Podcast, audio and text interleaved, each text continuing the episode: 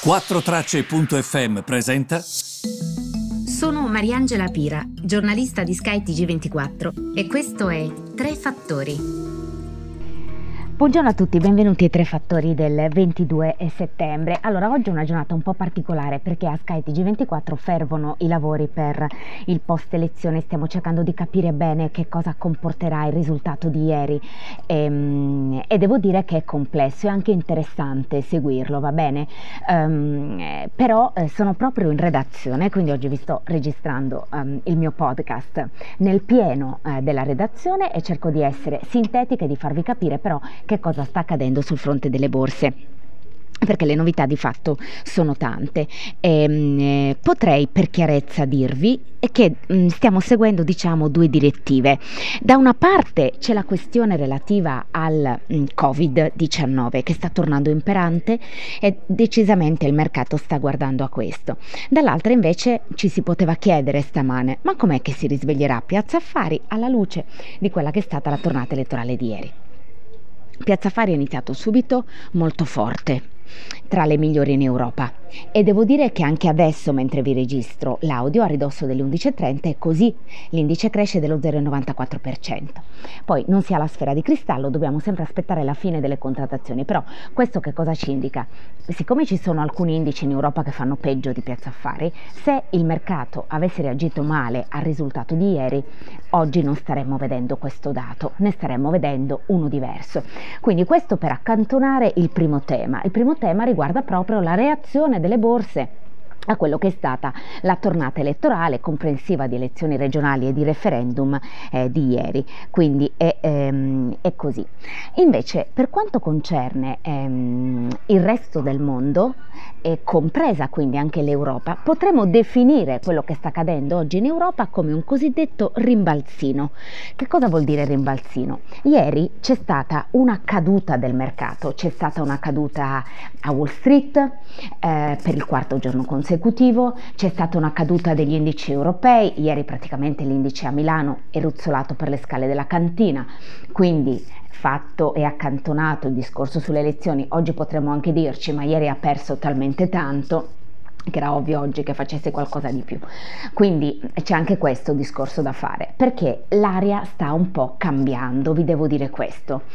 Ehm, eh, per tanti motivi. Mm, ma soprattutto per uno, perché dobbiamo cercare anche di essere eh, sintetici quando parliamo di queste cose. E il motivo è semplice, il motivo è il, gli investitori temono, sono timorosi di un nuovo lockdown, anzi di nuovi lockdown.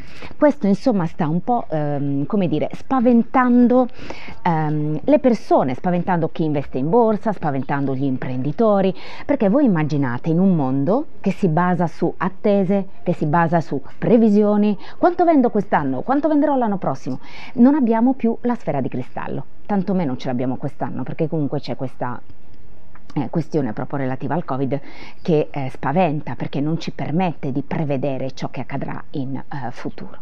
Quindi la situazione da una parte ehm, è questa, eh, dall'altra ehm, vediamo tutta una serie di ehm, eh, dati che sono abbastanza eh, preoccupanti e mi riferisco soprattutto non tanto anche a gruppi come per esempio eh, Lufthansa o mh, mm, beh, Lufthansa è uno di questi.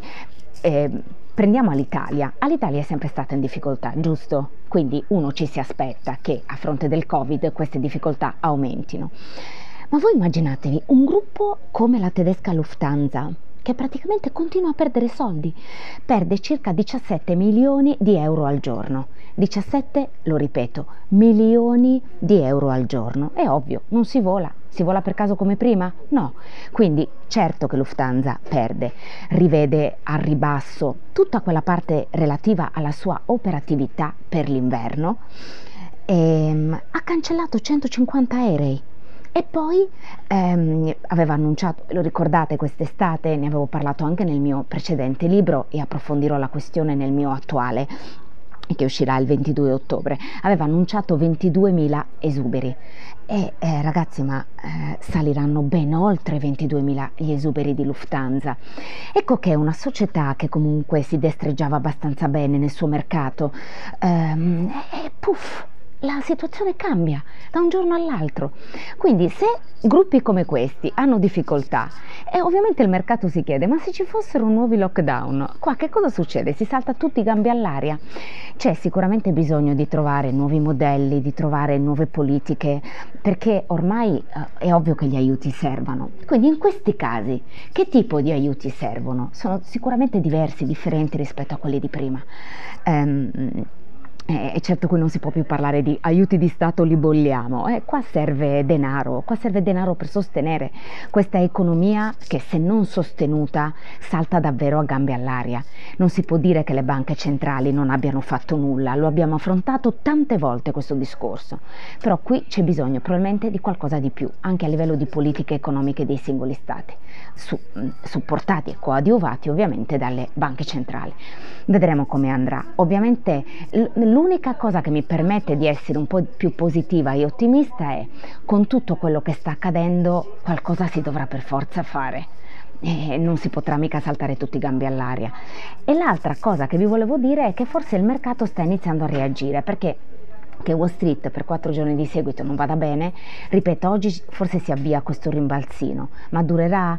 Ci sarà un'inversione di tendenza delle borse? Perché le borse, ricordatevi sempre, guardavano al passato e dicevano, beh dai, il peggio è alle spalle, marzo e aprile sono alle spalle, quindi magari mm, possiamo guardare più fiduciosi al futuro. Questa situazione qui non la vivremo più. Ma adesso possiamo dirla questa frase? Che cosa accadrà nel, nel futuro?